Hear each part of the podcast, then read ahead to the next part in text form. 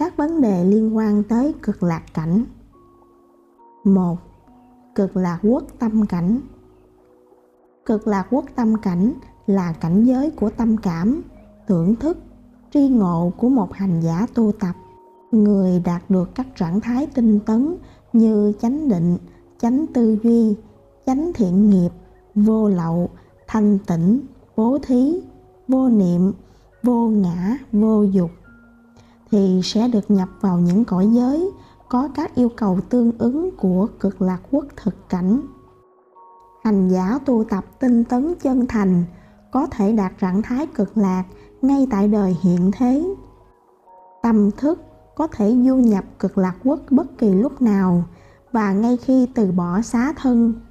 Cực lạc quốc tâm cảnh này đối với những người tu tập theo pháp môn đã rơi vào tình trạng bế pháp, mạt pháp, có công phu hành trình nhưng không còn phù hợp với thời đại, không phù hợp với giới luật thiên điều thì không thể nhập được vào thực cảnh cực lạc quốc.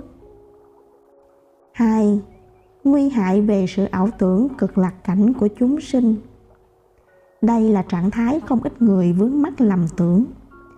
Người nghĩ tưởng rằng bản thân mình đã chứng đắc các trạng thái tinh tấn, nhưng thực ra họ còn vướng mắc đủ thứ.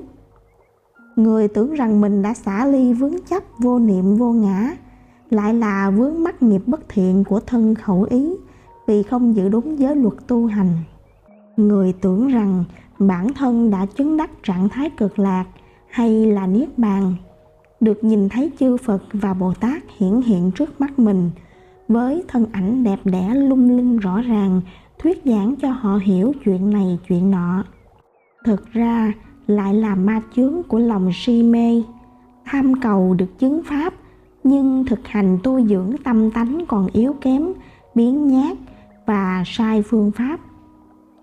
Chúng sinh nhóm này khi mất đi thân mạng thì không chuyển sinh vào các cõi an lạc mà chuyển sinh về lạc hồn trì. Nơi đó họ tự hoan hỷ trong huyễn cảnh của tâm tưởng bản thân rằng mình chứng đắc niết bàn, mình là Phật, Bồ Tát, Đại Tiên, Đại Thánh, mình cũng có trú xứ, có quốc độ của mình.